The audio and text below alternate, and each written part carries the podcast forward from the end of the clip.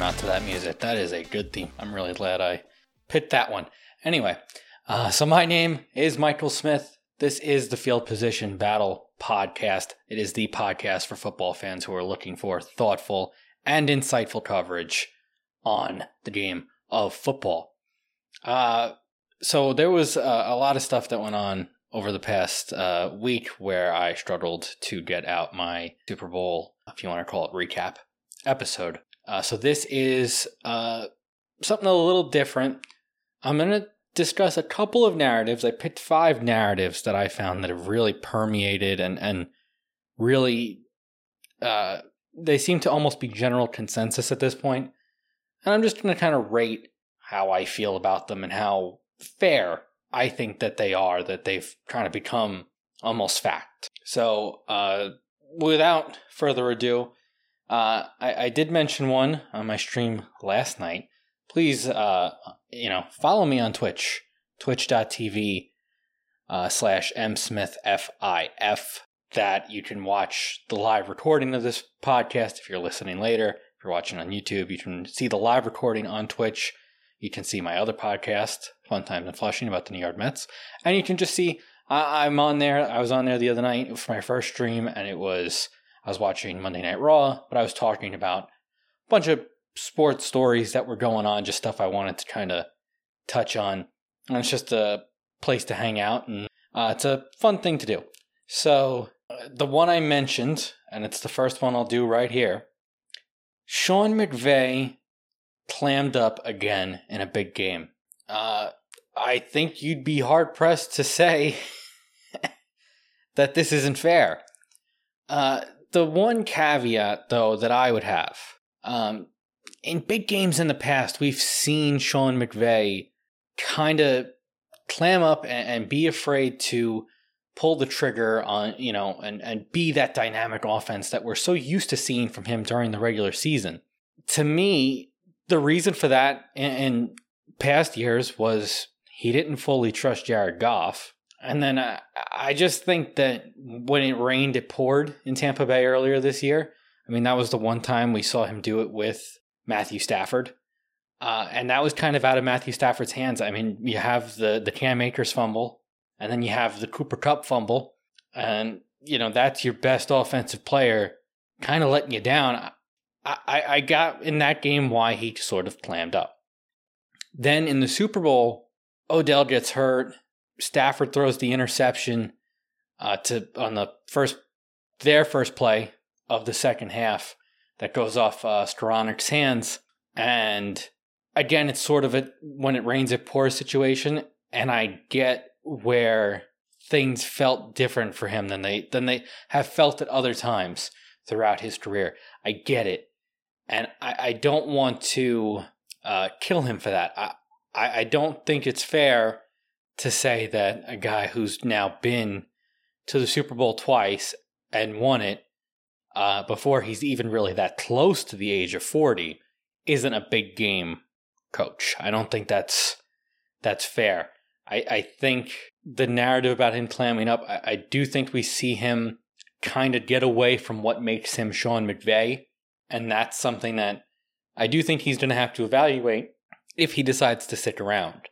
Uh, but if he doesn't decide to stick around, if he decides to go into broadcasting, which supposedly is on the table, uh, to me, that narrative's only going to get worse. And if he ever decides, you know what, I want to coach again, he will have no problem getting the job. It's not about that. But that narrative will be even bigger because he will have been away from the sideline for a year two years, three years. It's it's gonna be a thing, and it's not gonna go away until he goes out there and stays aggressive in a championship, conference championship game, Super Bowl sort of uh, setup. That he needs to go out there in that sort of game and get the job done and be Sean McVay, call dynamic plays, you know, all the, the motions and, and, and all the things that he does that makes him so special, that made him such a commodity. He needs to do those things on the big stage and really just let loose. And so, did he clam up? Yes, he did. That is a fair thing to say. However, I just, I do want to give him a little bit of a pass because at the end of the day, the final drive, he put the ball in his quarterback's hands. This was the guy he wanted. This was the guy he, he said he could trust instead of Jared Goff. And he put the ball in his hands. And he trusted, you know, his receiver who had an all time season. And he, he did it. He he just he wouldn't have had to do it then if he had done it throughout the third quarter. So Sean McVay does still have a little cleaning up to do, but did he clam up? That's a little unfair. Uh, a lot of people will stick with Sean McVay because he was a big topic of conversation coming out of this game. A lot of people are discussing did he run the ball too much? And this does kind of go hand in hand with the, the first one, with him clamming up. I, I think this is fair. And I think this is fair because of kind of what I just said. He could have put this game way earlier, but he got scared off by the interception. I, I think a lot of the things that happened throughout, particularly the third quarter, be it the Skowronek interception, uh, be it uh, the trick play that they ran where Cooper Kupp threw the pass to Matthew Stafford. I firmly believe that both of those plays would have been run different and would have gone differently had it been Odell Beckham on the field. You know, I I can't necessarily say that Odell would have been the one to get that pass thrown his way, not Ben Skowronek. Uh, but I think we've all seen Odell throw the ball enough to know that he was supposed to be the one throwing the ball to Matthew Stafford on that trick play. Does Matthew Stafford catch it? Does he pull a Tom Brady? Who knows? But these are plays that would have been run different if Odell was on the field. And what that does is that all piled up on Sean McVay. And it, it I don't want to keep saying the phrase clammed him up, uh, but it scared him. And he turtled up, a little different. He turtled up and he, he just got away from what makes him Sean McVay. And he kept running the ball. He didn't want to make mistakes. He didn't want Matthew Stafford to make another mistake. He had already thrown two interceptions and he got a little bit lazy almost in he just kept running the ball on first downs. He kept, you know, going to the well, trying to establish some sort of running game. He let his defense, which really took over in the third quarter, he allowed them to keep them in the game. And he pretty much got down to his last chance to where he finally had to say, All right, I need to take the gloves off and just go for it. And it very easily could have been too late. You know, he calls a, a pretty ballsy play on fourth and one on the reverse to Cooper Kupp, where, you know, if they don't get that and, and, and Burrow finds Chase in the end zone and the Bengals go up 10, the game's over. And again, we're having this conversation about Sean McVay underachieving at a Super Bowl. So I, I just, he waited until the very last minute to stop running the ball, and it just it really could have came back to bite him. So I, I do think he got very run heavy, and I do think that that narrative was very fair. Uh, another thing, and, and this kind of looks at the Rams as a whole. You know, I mentioned Odell Beckham, I mentioned Matthew Stafford. Uh, I haven't mentioned Jalen Ramsey, who did not have a very good game in this game, but uh, he has a ring nonetheless. And all those guys, well, not necessarily Odell, but at least Stafford and Ramsey were acquired by the Rams, trading a lot of draft capital to get them. The Rams traded a ton of draft capital for those two guys. They traded draft capital for Von Miller. They have essentially punted the next decade of drafts for this game, for this Super Bowl. And it was a close game, and they almost came out on the wrong side, but they won. And there's been a lot of discussion on will this lead to more teams doing this? Will this lead to more teams following this blueprint saying, you know what, we're a quarterback away, we're, you know, an offensive weapon away, we're a cornerback, pass rusher, we're, we're one or two big players away. We got draft picks. Let's use. Uh, I I think I think the the thing that makes it tough, the thing that makes it um, tough tough to duplicate is that we haven't seen a ton of movement in the NFL with players like these guys of this caliber. You know, Von Miller is a Hall of Famer. Jalen Ramsey's an excellent defensive back. Matthew Stafford, for my money, is a Hall of Famer. We don't usually see movement of guys like that in the NFL. You know, that's not common. But on the flip side, it's kind of becoming more common. I mean, over the past couple of years, we've seen Tom Brady switch teams. Uh, Matthew Stafford. We're looking at potentially having this offseason Aaron Rodgers, Russell Wilson, Deshaun Watson, Derek Carr, uh, like multiple guys switch teams and shake up divisions, possibly shake up conferences and and and shake up the entire league. So if that trend continues, if there keeps being like really good available players, you know, whether it be in the off season or during the season, you know, if d- disgruntled players can get out of situations via trade, I think that's something that a lot of teams have to explore of how can we take advantage of this with our draft cap with the with our draft capital. How can we win a Super Bowl? Because that's what it comes down to. When the Rams are bad in 6 7 years and you know, they're looking at it and saying, "Oh my god, we have no draft picks." perhaps those front office guys, because they'll probably be different ones, like perhaps they'll be like, oh no, how are we to get at this? This is terrible. But the fans, however many of them there are, are going to look back on February 13th, 2022 and say, you know what, it was worth it. It was worth it. And they're going to think back to the parade and they're just going to think about all the good times that they had with this year's Rams. Say it was worth it. They got that Super Bowl. They got that Super Bowl, and they have a chance for more. You know, if Aaron Donald comes back, if Sean McVay comes back, you know, they can keep this thing going, and they have a shot to add on and, and win a second Super Bowl, you know, with this group. But even if they don't, if they just end this group with the one, it was worth it. And that's where the uh, you know other teams are going to have to look at it and say, eh, you know, it's a gamble. It's a gamble because if you mortgage your entire future and don't win, that's a, as big a disaster as you can find yourself in. If the Rams lost this game, you might never see a GM trade a draft pick ever again. It just might never happen because they're just they look at them with such reverence and as though there there's nothing more important than an NFL draft pick. And, and if this hadn't worked, if they hadn't won the Super Bowl, I, I don't know that they that they ever could have gotten up from it. You know, that the the people running this team might have never gotten up from that. And Sean McVay might have been in that group.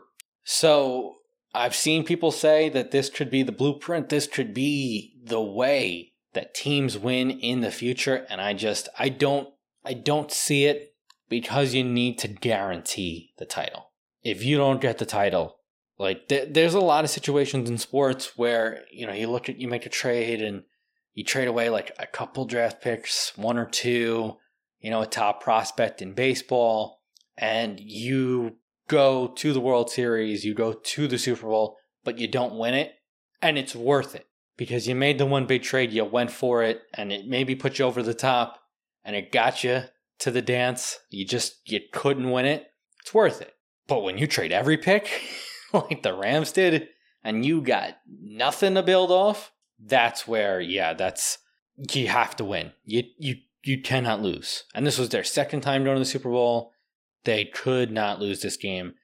And uh, I just don't see other teams, other GMs, other owners even allowing their franchises to be put in the situation that the Rams were in in this Super Bowl. So I, I think it is not fair to say that this is going to set a blueprint for teams to follow in the future. I just I don't see most GMs in the league being willing to take the risks that the Rams did.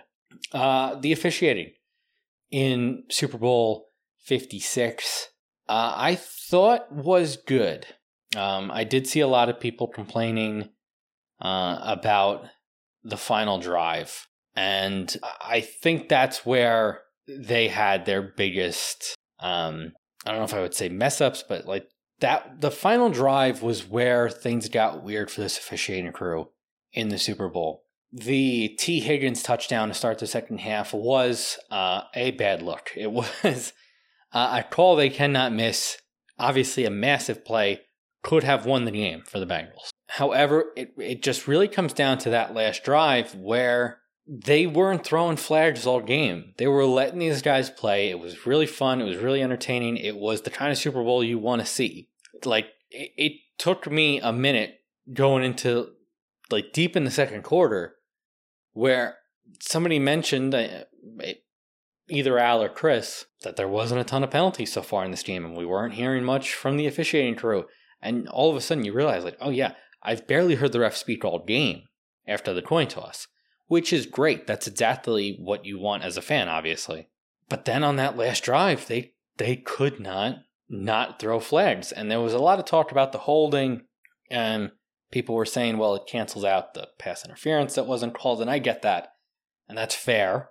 Uh, but if you look further into that play, the entire offensive line jumps, you know, and false starts, and thus that play never should happen.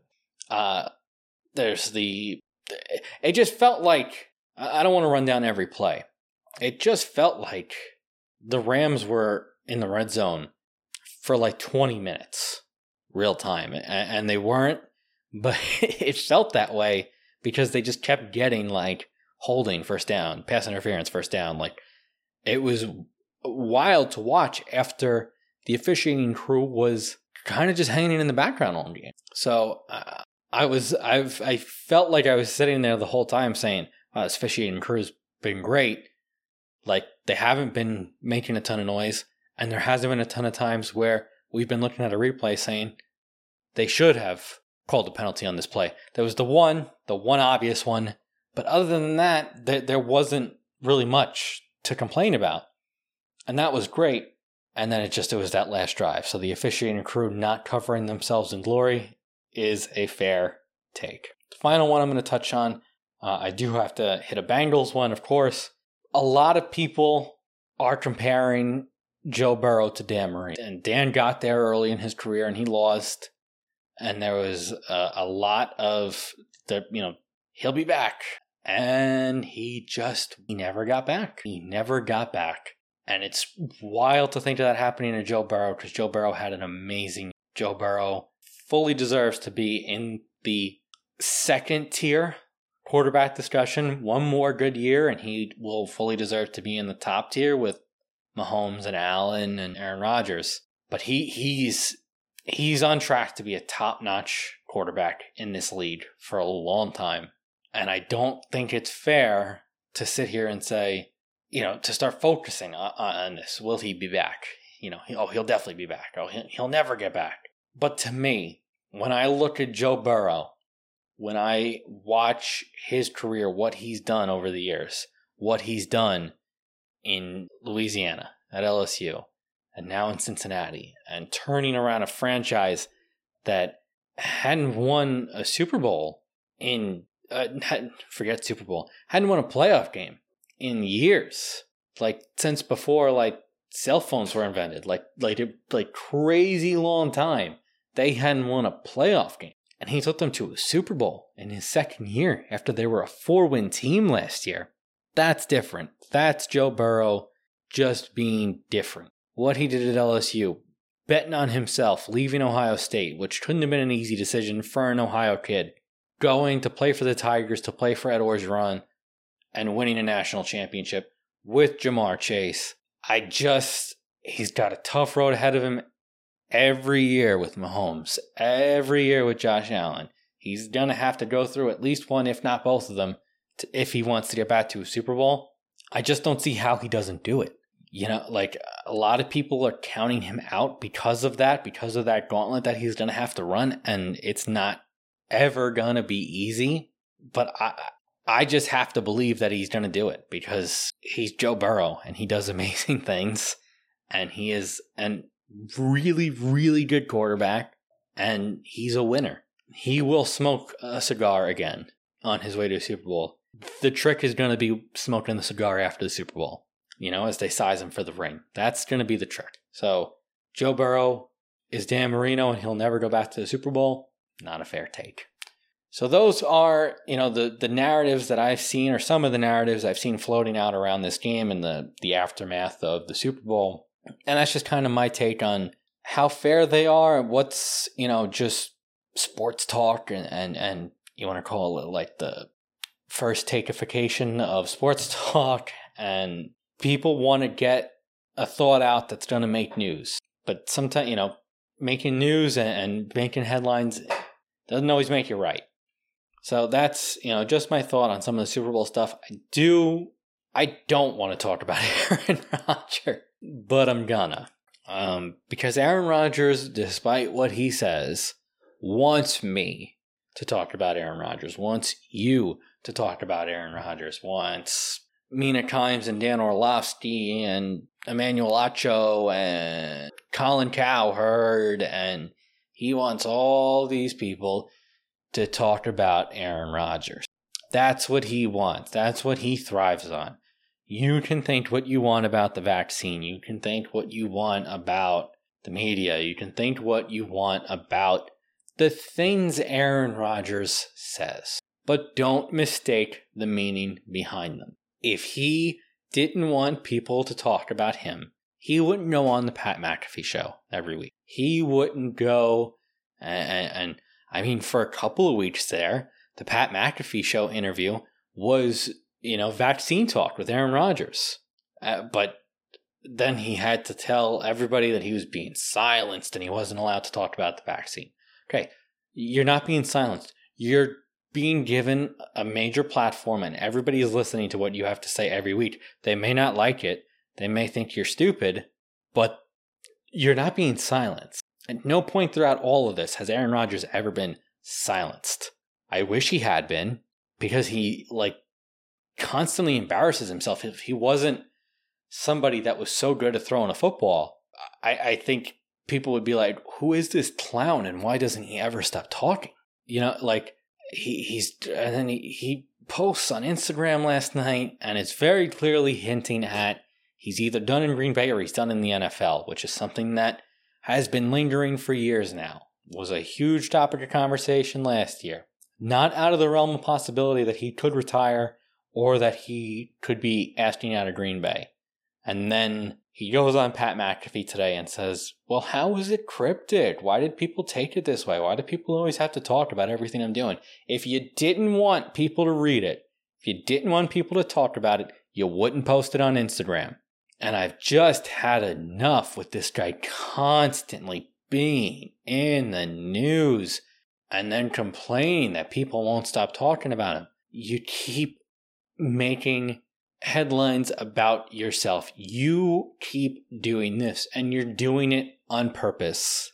You would be embarrassed if people weren't talking about you for some unknown reason and and like I I, I I just think he thinks he's better than everybody else and he is smarter than everybody else. And that's certainly the way he speaks is like he's smarter than everybody else. And I've just had enough of Aaron Rodgers. And like I said, he's in that top tier. He's there with Mahomes and Allen. If he, you know, was available to my team, the only teams that shouldn't take him are the Chiefs and the Bills. Probably the Bengals because Burrow's so young. But that's it every other team in the NFL should jump at the chance to get this guy. That's how good he is. But you better have good leadership. You better have good leadership in that room. You better have somebody that can go to your wide receivers and go to, you know, whoever on the team, your rookies, your young guys, and say, you don't always have to talk like he does. You don't always have to be making a different headline. You don't always have to be posted on Instagram and then complaining that people won't stop talking. You know what you're doing, Aaron. You know what you're doing. And it's, it's, God bless you. You're as talented a thrower of the football as I've ever seen. You're a damn good quarterback. You're crazy athletic.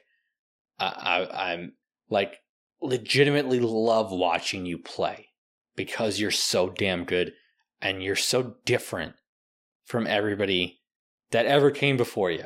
And now the young guys, the Mahomes and the Allens, are trying to do what you've done. But you are not the originator. There, there have been guys, but the, with the longevity that you've done it, it's unbelievable. It's a slam dunk lock first ballot Hall of Fame career. And that's great. But all this stuff, this stuff that's only really started in the past year. This stuff's come out of nowhere. This is like, I, I don't get it. I didn't, never took you for a guy that would make it all about yourself. I, I, I would think with the way things ended with Brett Favre in Green Bay that you would want to do the opposite, but I guess you just wanted to follow in his footsteps. So do what you got to do, Aaron, but just stop playing the victim. Stop playing. And that's all I have on that. Uh, there's going to be plenty more Aaron Rodgers talk. There's going to be plenty more uh, talk of the fallout of the Super Bowl. Have draft coverage soon. We're gonna. It's all you know. The draft is only what now? Two months away. Less. Free agency is going to be starting soon. The franchise tag, uh, that like window, started today. So there's that. Uh, there's going to be a lot of football news. There's going to be a lot of off-season football talk, ranking teams, ranking players, having fun with all that stuff. So I'm looking forward to doing that this off-season with you. Uh, be sure to check out next week's Twitch stream. I'm going to be doing this every Tuesday night, 9 p.m. Eastern Time. Again, that is twitch.tv slash msmithfif. That link is going to be in the podcast description if you're listening later. So be sure to go click that link, hit the follow button on my Twitch channel. If you're on Twitch, go to your podcasting and hit the follow or the subscribe button. So if you can't make it Tuesday night, you can make sure to catch the episode regardless. That's it for the field position battle this week. Thank you so much for watching. Thank you so, thank you so much for listening. This is Michael Smith, and I will talk to you later.